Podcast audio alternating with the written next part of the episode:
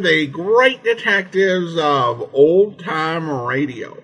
From Boise, Idaho, this is your host, Adam Graham. If you have a comment, email it to me, box13 at greatdetectives.net. Follow us on Twitter at Radio Detectives and become one of our friends on Facebook, facebook.com slash radio detectives. Today's program is brought to you in part by the financial support of our listeners. You can support the show on a one-time basis uh, using the Zelle app to box13 at greatdetectives.net, or you can also uh, become one of our ongoing Patreon supporters for as little as $2 per month. Well, now it is time for this week's episode of The Silent Men, our final episode. The original air date, May 28th, 1952, and the title is The Green Sedan.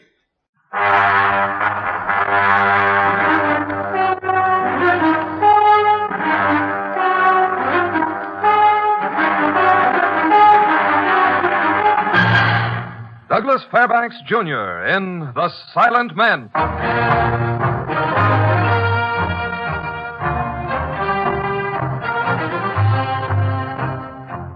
National Broadcasting Company proudly presents Douglas Fairbanks' production of The Silent Men. Transcribed stories of the undercover operations of the special agents of every branch of our federal government and their relentless fight against crime. Now, here is Douglas Fairbanks. Last year, Americans were victimized for more than half a million dollars by counterfeiters. This case deals with a counterfeiting ring, one of the most cunning and daring in criminal history. In it, I play the role of Special Agent Sam Courtney, file case of the Green Sedan, in which only the names and places are fictional.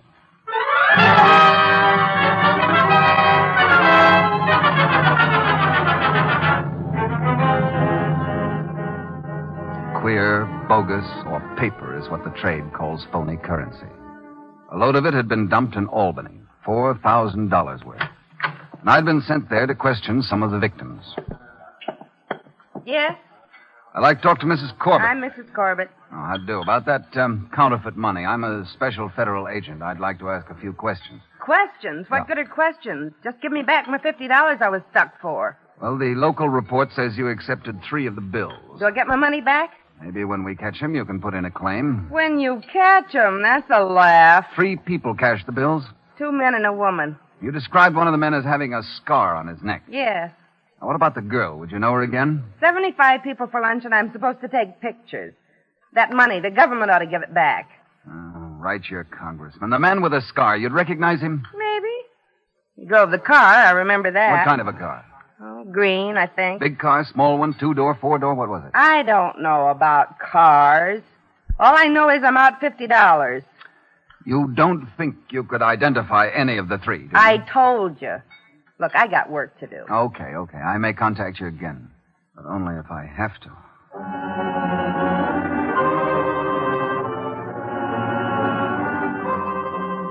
I spent another two days in Albany gathering information. Then I checked into my divisional chief in New York City. All right, Sam, come in. Uh, chalk up another take for him, Chief. Close to 5,000 in Albany, tens and twenties. This is making me look silly, Sam. I don't like looking silly. One of the pushers had a scar on his neck. Drove a green sedan, seen in four different places. The car's got a license, Sam. Did you run it down? Four people saw the car, but not one of them remembers seeing the license plate. Uh, I might have known it. Only one thing they have in common, Chief. It's a green sedan, a light green sedan. Oh, great, Sam. Wonderful. They're turning out stuff good enough to get by the average banker. They keep hopping from city to city. We're in a rut, Sam. You and me both. Thanks. We're forgetting the most important thing. Not the crime itself, but the people behind it. Okay. So we know one of them has a scar on his neck, anyway. And one of them's a woman, a good-looking girl, about 25, about five three or 4. Yeah, about. Sam, go out and find me a man with a big, ugly scar on his neck. Guy that drives a green sedan.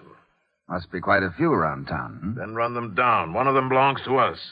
Medium, heavy build, scar on left side. All right, Sam, beat it. You got work to do. That is the understatement of the week.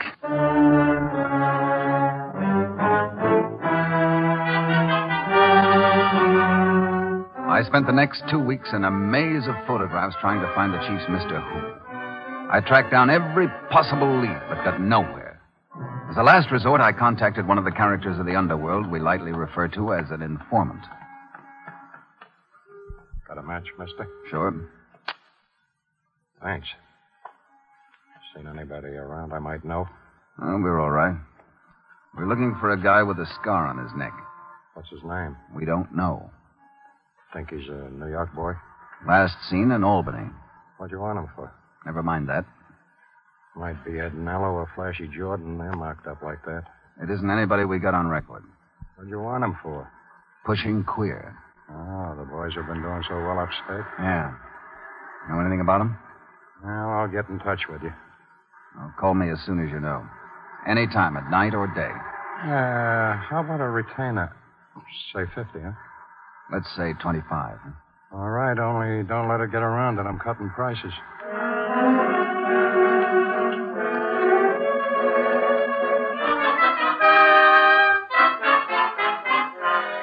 Maybe I was getting stale. A week went by and I was no nearer to anything. In the meantime, Washington sent down a half a dozen men to help out. We set up an elaborate protective system throughout the state. It wasn't functioning in time. They struck again before we were ready. Buffalo. They got Buffalo. 6,000 phony dollars reported in already. Uh, they've got a smart setup, Chief. Well, ours is smarter. I want those men, Sam. Green car show up? No. Neither did the man with the scar. Our big lead, and he doesn't show up. Well, he's around someplace. How about your friend, Ted? Haven't heard from him yet. Well, maybe you better get in touch with him. All right.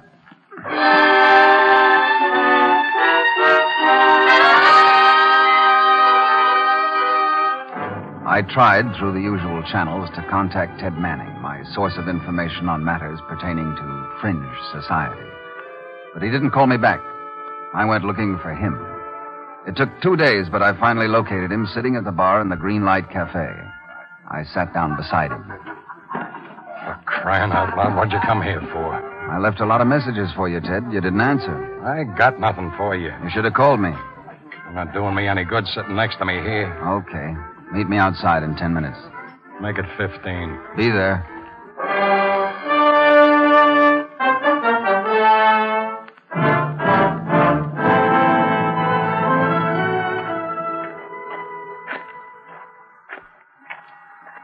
Well, here's a good spot to sit down. I never even knew there was a park around here. Well, you gotta look for these things. Hey, that guy with the scar. I checked all around town. Ninety percent of my job is knowing when people are lying, Ted. Look, Mr. Courtney, you think I'd lie to a federal man? Who is he, Ted? Gus Manelli. Manelli. Hmm. Name's familiar. Got out of Sing Sing about seven months ago, armed robbery. Oh, I got him now, yeah, yeah. But as I recall, none of his pictures show a scar. He got cut up in a fight when he got out. Is he around town? I don't know. Are they working out in New York? Uh, it's like that kid in the beanstalk, Mr. Courtney. You start following it up, then you got an idea where it takes you, and you're back down in a hurry. And that's the way it was with this thing, eh? What I don't know, I can't talk about. Get it? All right. Just one thing. What's Manelli's part in the setup? Flonky. Errand boy. Where does he hang out when he's in town? Uh, so long, Mr. Courtney. This park air ain't good for me.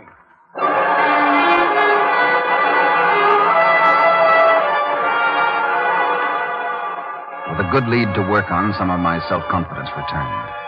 I got a batch of Manelli's police photographs and had one of the art boys paint in a scar on the left side of his neck. I took him down to Albany. Two of the four people who had seen him were positive in their identification. The other two, mm, almost so. Back in New York, I learned about the fight Manelli had been in. The guy who'd knifed him was Nick Forbes, another thug, temporarily out of prison. Well, what did I tell you, Sam? We start looking for people instead of machines, and we're getting places. Now we've got two men to get Gus Manelli and Nick Forbes. How do you figure they tie in together? Just because they're both among the missing? Uh, men fight over two things, Sam women and money. We find Forbes, and we can eliminate one of them. You want me to call on Manelli's mother? Yes. And Sam, uh, I'm putting another man on this with you. Yeah? A younger man. Someone who isn't in a rut, you mean, huh? Just came in from Washington this morning. Nice kid, you'll like him. But Who said any buts? a certain curl in your left eyebrow said it. Well, he's 22 years old and kind of excited about the whole thing, you know. A novice. Oh, no. Oh, he topped the class in theory. Uh, valedictorian, class of 51, eh? Well, he's apt to be a little over anxious about his first assignment. you might have to kind of hold him down a little. Uh, where is he? He's out in the hall waiting for you.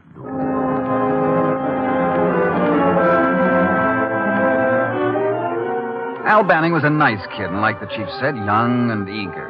Walking beside him in the bright sunlight that afternoon made me feel a little old and tired. You understand, Al? We've got to find Gus Manelli or the guy who knifed him, Nick Forbes. You've studied their pictures, know their chief characteristics, don't you? I'd know them in a minute. That's the stuff, boy. You're going to keep Forbes' home covered in case he turns up. Sounds kind of of inactive. He might not even show up. Well, it's happened that way lots of times. What about a relief man for food and such necessities? You'll improvise. The minute he shows up, call the office. If he comes out before we can get there, tail him. Do the best you can. I don't want to brag, Mr. Courtney. Call me Sam, just Sam. I topped the whole class in shadowing. Oh, yeah, yeah, the class, yeah. I forgot the class.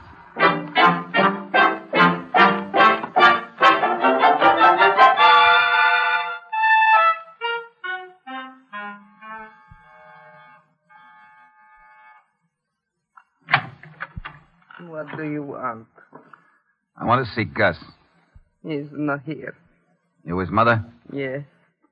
What time will he be home? He doesn't stay here anymore. Where can I reach him? I'm a friend of his. Good friend he has. To prison they lead him. Is he in New York? I don't know. He comes here no more.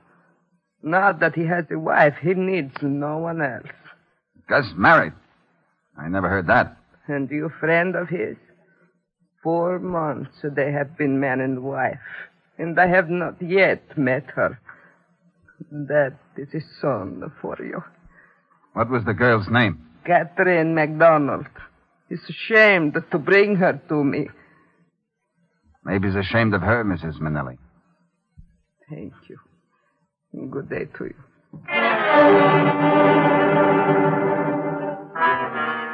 Like the song says, first there were none, then there was one, Gus Manelli. Then there were two, Nick Forbes. And then there were three, Catherine MacDonald. Number three had no police record, but we found out where she had worked, and some friends of hers provided us with snapshots that we converted into pictures. We sent a couple of hundred of these out to post offices and police stations in the state. One night, Al Banning, my young assistant, phoned me. Hello? Sam, I did it. Did what, kid? What's the matter? I had Forbes and I let him get away. What? He showed up at home a couple of hours ago. Why'd you call in? He just stayed a couple of minutes and came out. He walked to the corner and hailed a cab. You lost him. I had him till he got to a place on Adelaide Street. Oh, what kind of a place? Well, he went in and I covered the front door. About 15 minutes later, I heard a car pull away around the side. It was Ford. You're sure? Positive. He must have had the car planted there waiting for him. Al, I, I'm afraid to ask. Did you get the license number? N. Finelli, 71Y for Yale, 04. Good boy. Now phone it into motor vehicles and have them run a make on it. I did.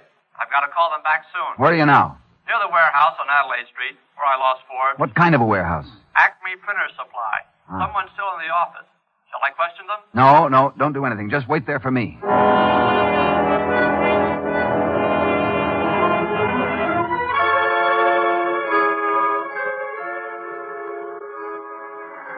I didn't figure he'd leave around the side. Well, he must have picked up some paper or ink. I was stupid. I should have known. Oh, forget it, kid. The guy's still in there. Shall we go in and talk to him? No, no. We might tip him off that we're getting warm. Maybe he's on the level. Uh, We can't take any chances. Tomorrow you go in and find out if they handle triple A Pearson bond paper. The brand they're printing the money on now. It didn't show at home. I checked. All right. We've got things to do. The owner of the car. They should have it by now. Come on, kid. The night's young. Only a quarter to twelve.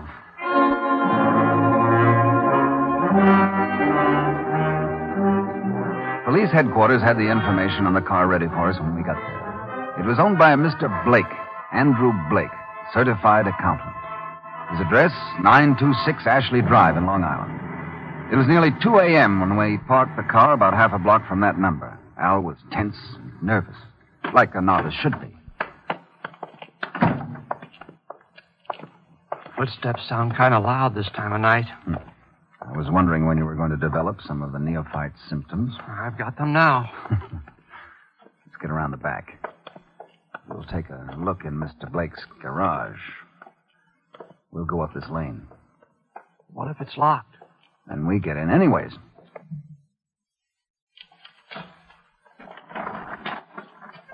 Place isn't locked. Put your light on. Here's the license number. N Nellie seven one Y Yale 04. This the car? No. I don't get it. This car hasn't been out of this garage for three months. Tires are flat. I tell you, that's the license number. I saw it. But this isn't the car. No. Maybe the plates were taken off and put back. You see the rust on these screws? These plates have been where they are for a long, long time. I wrote it down right away. I tell you, it's the same number. Sure, sure, sure. Let's go.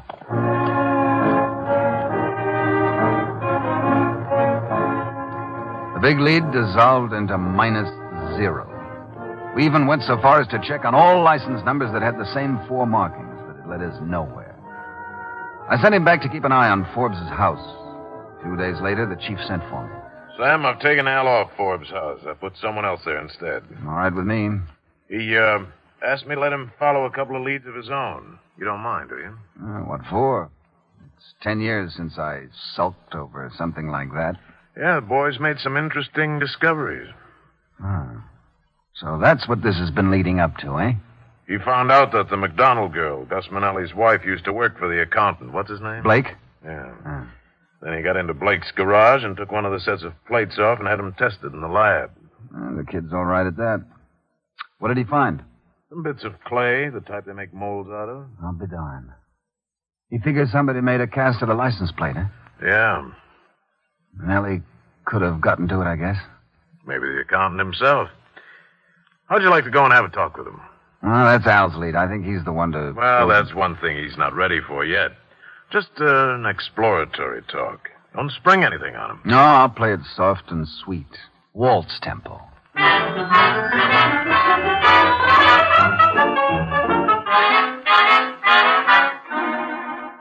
Mr. Blake, CPA, faced me across his desk. He was a thin, wiry, nervous little man. The uh, secretary said you were a federal agent. Yeah, that's right. Well, what do you want to see me about? You had a Catherine McDonald working for you some time ago. Hmm? Working? A light-headed, gum-chewing incompetent. Any ideas to her whereabouts? She would hardly have reason to keep in touch with me. I had to discharge her. Why? Incompetence, I told you before. You haven't seen her since? I, uh, who says I have? Nobody, nobody. I, I just asked. Well, I haven't. Uh, was she ever at your home in Long Island? She may have been. See here, it seems that your questions are directed towards me, not her. Not at all, not at all. Well, I, I don't know where she is. What's she done? You haven't seen her since her discharge? Are you baiting me? If you have proof to the contrary, just say so. You're very jumpy, Mr. Blake. What about? Well, there's an inference in your tone I resent, and I'll say nothing further without benefit of counsel. That's very interesting. I will not be browbeaten into statements. If you persist, I'll phone my lawyer. Don't bother. It's enough to know that you feel the need of counsel. There you go, distorting, putting words in my mouth. Goodbye, Mr. Blake.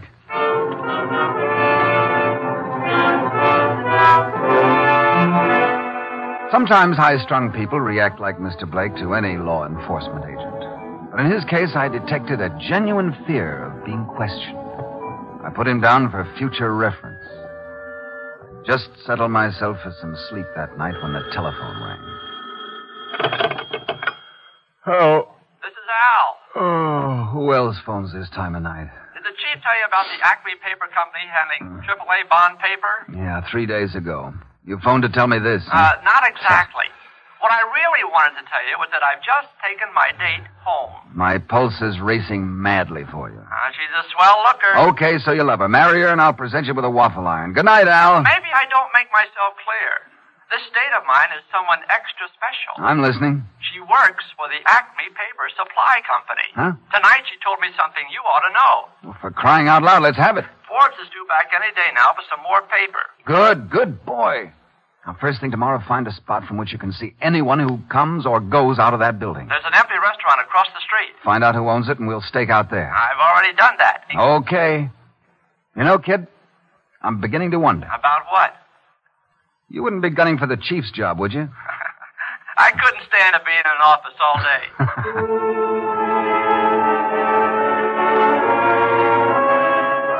Next day, I joined Al in the empty restaurant. Everything had been removed but the smell of stale grease. Four days went by. We took turns sleeping. Always one of us was stationed at the window looking out. It was late afternoon. From the buildings nearby, workers were pouring out to try and grab that seat on the subway. I wonder what it'll be like to eat a warm meal again, Sam. Oh, it goes a lot longer than this sometimes. Eleven days I sweated it out once. It was down in. Four more days, and I'll land in Bellevue. Huh. Sam, come here. What is it? That car around the side of the building, the green one. Forbes. That's not the same car I used last time. But the license number's the same. N71Y04. Switching plates. Put them on different cars. Oh, that's an old trick. He's coming out the front door. Car's around the side, but he's coming out the front door. We'd better do something quick. He'll get away again. Hold it, hold it. He must have left a spotter on the corner to see if he's being followed. Oh, look, she's, she's coming towards him now. You know her, Al? Take a good look. Gus Manelli's wife. She's giving him the okay sign. That's our cue. Get ready for some fancy tailing, kid.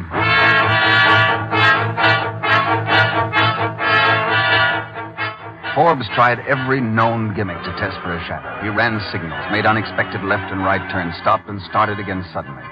I kept up with his crazy maneuvers. I'd, I'd been at this sort of thing longer than he had. At last, he was satisfied that he was in the clear. He headed for Brooklyn. When he got there, he stopped in front of a little Italian restaurant. We pulled up um, half a block behind them. Forbes locked the car, and he and the girl went inside the cafe. I couldn't have followed them five blocks. This comes under the heading of postgraduate work, my boy. I could sure go for some food. Uh, some other time, maybe tomorrow. Maybe we should pick them up now. Supposing we lose them. Such optimism I can do without. These people are going to lead us to the printing plant and the plates. That's the trouble with you youngsters. Okay, Dad. Don't okay. you dad me. I can. I can still. What's the matter? Uh, you know what, kid? We may be up most of the night. How'd, how'd it be if I caught a few winks now? Hmm? Go ahead, Dad. I'll wake you.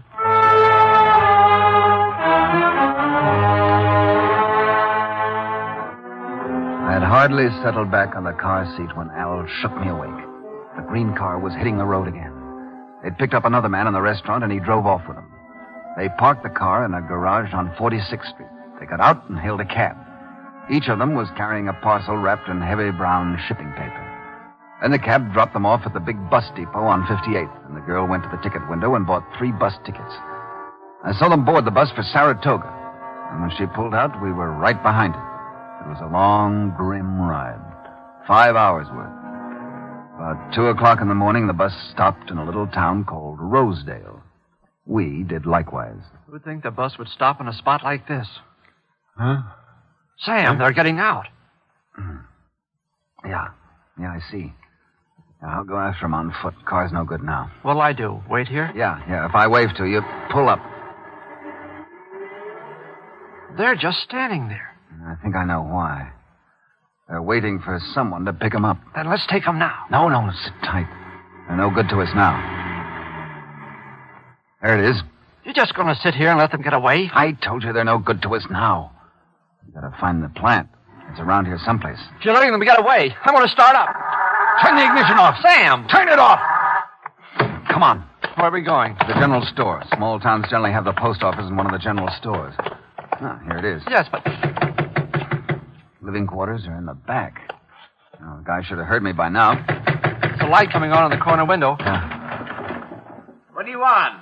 I'm not serving anyone this time of night. Open up. United States federal agents. Agents? All right. This guy will be able to tell us where we can find him. Hope you're right. Federal agents? What do you want? Let us in. Give us some light here, will you? Uh, there been a holdup around here? You know most everybody who lives around here, don't you? Yeah, this time of the year I do. Summer season hasn't started yet. We're looking for a Gus Manelli. Manelli, Manelli. No such name in this district.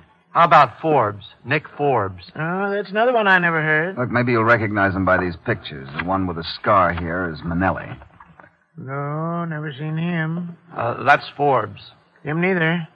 Oh, this woman, I know her. That's Mrs. Tetley. Comes in often. Good, good. Yeah, she and her husband took over the old Barrett farm. Pretty badly run down place it was. You time. sure this is her? No, pretty as a picture. Sure, I know her. Where is the Barrett place? Oh, it's way up on the hill. Tough spot to get to while it's dark, though. You have to know these parts. You know these parts? None better. All right, get some clothes on. You'll take us there.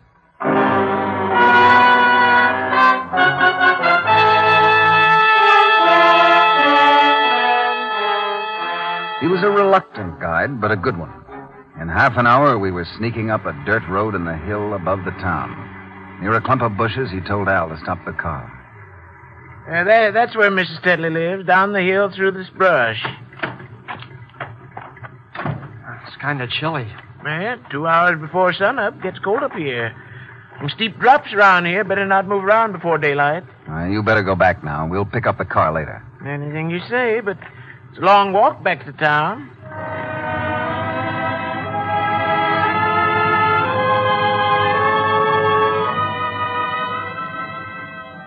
Daylight broke cold and frosty, and we started inching our way down the hill. It was a tough trip for a guy who'd been spending too much time in the cities. By eight o'clock, we were close enough to get a good view of the farmhouse. I never knew a guy could be so cold and still be alive. Someone's coming out the front door now. I think it's Forbes. It is. Another couple behind him. Well, lots of company. There's our girl, Mrs. Manelli. This is it, Sam? I think so. It, it's a little exciting. My first, you know. Instead of a chill, you got a fever now, eh? Uh huh. They're going into another building around the side. Let's work our way down. That'll bring us in pretty close. Oh, we'll be all right. They think they've got the world by the tail. We thought they'd perfected it. Yeah, they all do. Stop. We'd better. We're almost on top of them. Listen from that window. A printing press. Oh, brother, that's music to our weary agent's ears. Down. Here comes Mrs. Manelli with a tub. Ready to hang out her wash. Real domestic like. Let's move in a bit.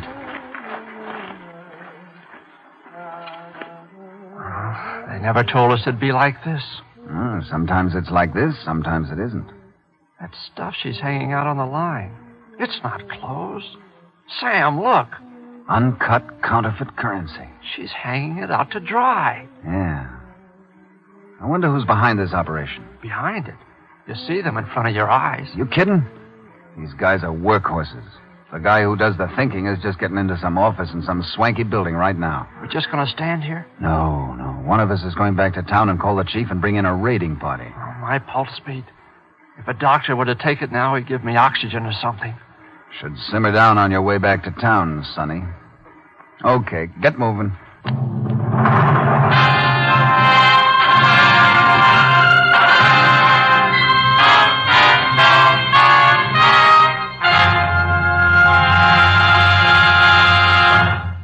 This is Douglas Fairbanks again.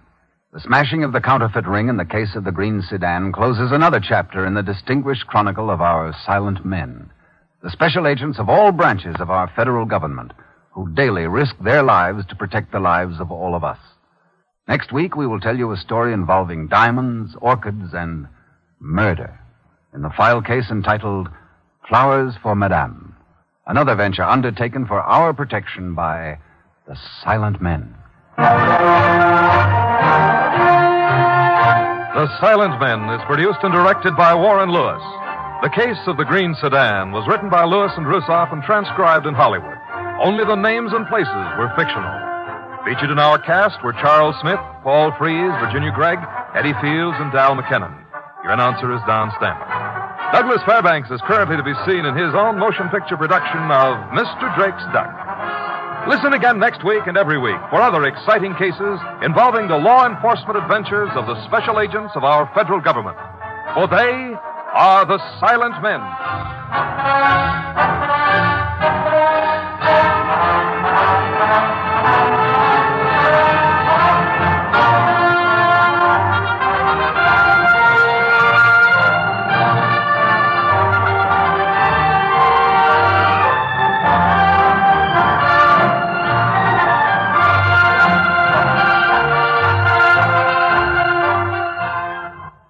Follow the campaign of the next president on NBC.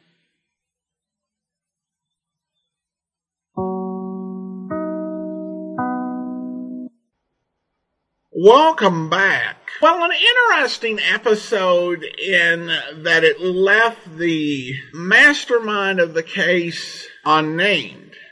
And it's a different approach than many other programs. I think of Dragnet, which would often you know, as one of one of the things that compromised on realism, in addition to Joe Friday and his partner changing departments every week, is that uh, they would often take the experiences of two or three officers on a case, uh, you know, or teams of officers, and combined it to Friday and his partner, so that the audience could follow the full narrative, even if the initial detectives who took the case uh, in real life didn't actually uh, close it. Here they just say, you know, realistically, this is where these guys' investigation ended. And I don't think either approach is uh, necessarily wrong. Dragnet, I, I think, is a little bit less realistic, but it can be a bit more entertaining. The dynamic of the uh, young agent wasn't groundbreaking, but it was fairly well done. The end part where uh, our hero goes ahead and sends him back to, uh, to town to uh, call for the raid shows, you know, some of the privileges of age, which means that if you've got seniority, you're going to send the young guy back, so you better keep your legs and body in tip top shape because your older uh, colleagues will make sure that you use them. Also, our hero felt very differently about being called dad than the gentleman in the adventures of Philip Marlowe. But I think that's understandable since our hero did not feel like uh, being a dad to these young agents. I don't think he was quite old enough to appreciate it.